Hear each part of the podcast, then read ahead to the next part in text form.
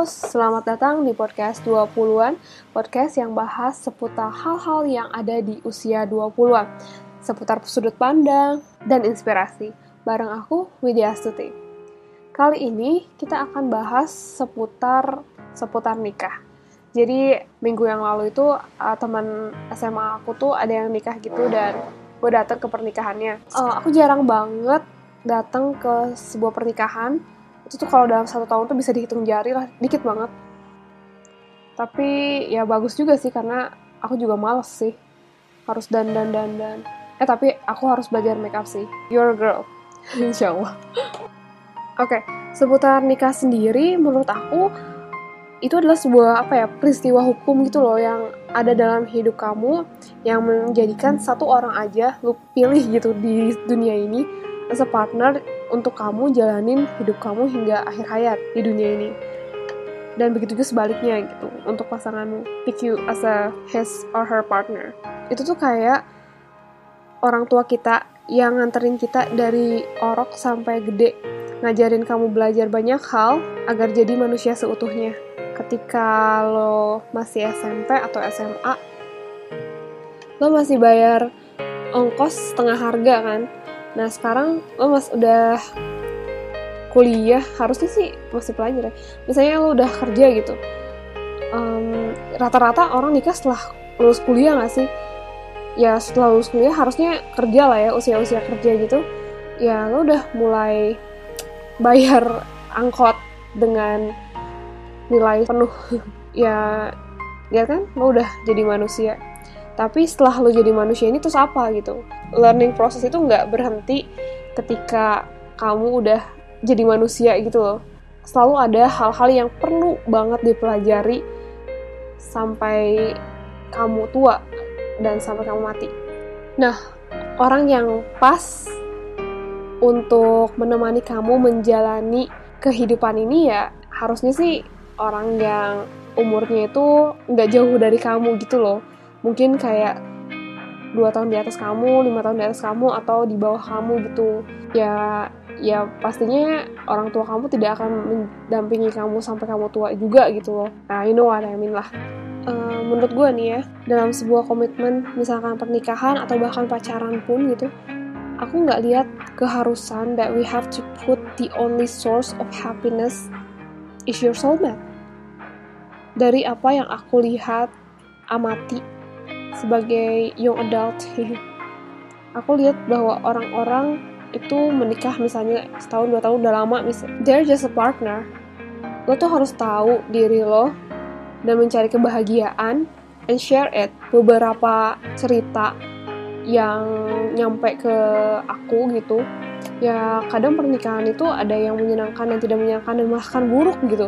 Ya mungkin uh, salah satu yang meninggal atau salah satu berubah mungkin dua-duanya tidak apa ya tidak suka menjalani kehidupan bersama tapi tetap melakukannya misalkan demi anak atau seperti apa gitu.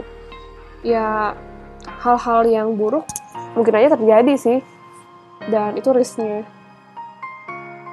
Uh, dan menurut aku nggak salah juga sih buat beberapa orang yang masih nggak siap buat nikah di usia berapapun gitu mau masih uh, apa awal-awal 20 atau akhir-akhir 20 ya akhirnya pernikahan itu urusan pribadi gitu. Nggak bisa di generalkan harus usia sekian gitu. Tapi bukan berarti menutup diri terhadap wawasan-wawasan soal pernikahan itu sendiri. Karena menurut aku uh, apa pun pilihan orang harusnya orang itu ya selektif gitu ya harus tahu wawasannya gitu. Istilahnya nggak parno gitu. Kayak memutuskan A ya karena dia tahu uh, apa untungnya apa ruginya buat dia gitu. Nggak parno gitu. Jadi keinget sama temenku yang um, menutup usia tahun ini. Dia seumuran sama aku beda sebulan atau dua bulan lebih muda dari aku uh, meninggal gitu. Di saat teman-teman yang lain itu baru kayak nemuin uh, pasangan hidup atau ya ternyata maut uh, memanggil dia terlebih dahulu gitu. Ya itu juga bisa terjadi pada siapa pun dan uh, itu juga harusnya menjadi apa ya perhitungan gitu. Bahwa memang kita itu hidup di dunia ini tidak lama gitu. Tapi apa pun yang terjadi aku yakin Allah tuh udah memberikan yang terbaik pada umatnya. Jadi itu tadi ya we have to understand more to feel fearless. Sebagai cewek gue ngerasain banget sih kalau cewek itu selalu dinemukan oleh cerita-cerita putri gitu. Ya akhirnya sih kayak aku ngelihat teman-teman dekat gitu beberapa udah ada yang mau nikah. Sumpah sih dengernya tuh kayak lagi baca halaman terakhir cerita apa ya Cinderella gitu apa hidup bahagia selamanya ya happy banget sih dengernya and I have a big hope for them to have a wonderful journey of their lifetime ada beberapa alasan kenapa orang itu menunda untuk menikah. Ini yang bisa gue pikirkan ya. Misalnya ketika kamu belum menemukan jati dirimu atau kamu lagi ada di quarter life crisis. Lo masih nggak tahu hidup tuh mau ngapain gitu. Sebenarnya lo tuh pengennya orang kayak gimana? Sebenarnya lo sendiri aja nggak tahu lo tuh kayak apa orangnya.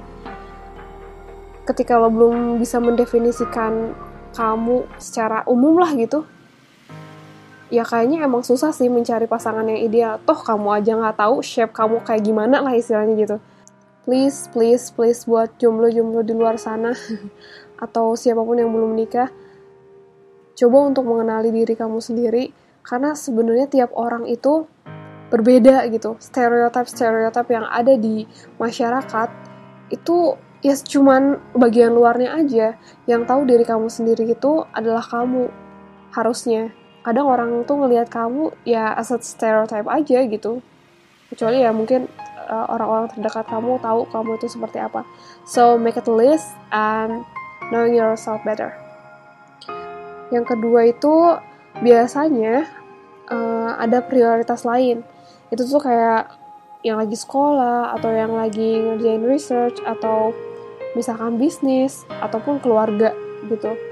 Yang jadi prioritas saat ini dan kayak nggak bisa gitu untuk bagi-bagi waktu untuk hal yang baru lagi.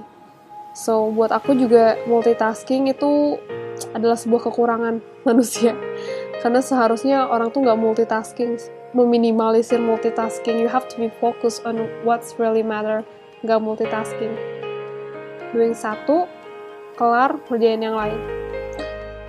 Misalnya setelah menikah, lo mau ngapain? Kayak misalnya gue nih, gue kuliah kerja, belajar ngoding, lari, tidur, beres-beres, makan, nonton. Gue nggak tahu sih, itu aja udah kayak sibuk banget buat gue.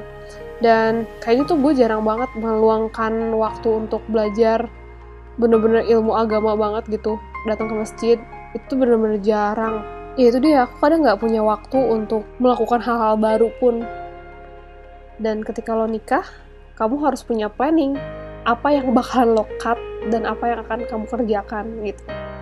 Meskipun ya banyak kok orang-orang yang setelah menikah pun masih dalam rutinitas yang sama ketika sebelum menikah um, aku ngelihat aku ngelihat kakak sebagai panutan gitu. Setelah nikah nggak kerja dulu. Ya karena itu dia sih. It's the help for me too doing multitasking work life balance. Yaitu dia. Jadi harus planning uh, dengan benar gitu. Dengan ya nggak ada planning yang perfect sih. Memang. Tapi ya harus dipikirkan.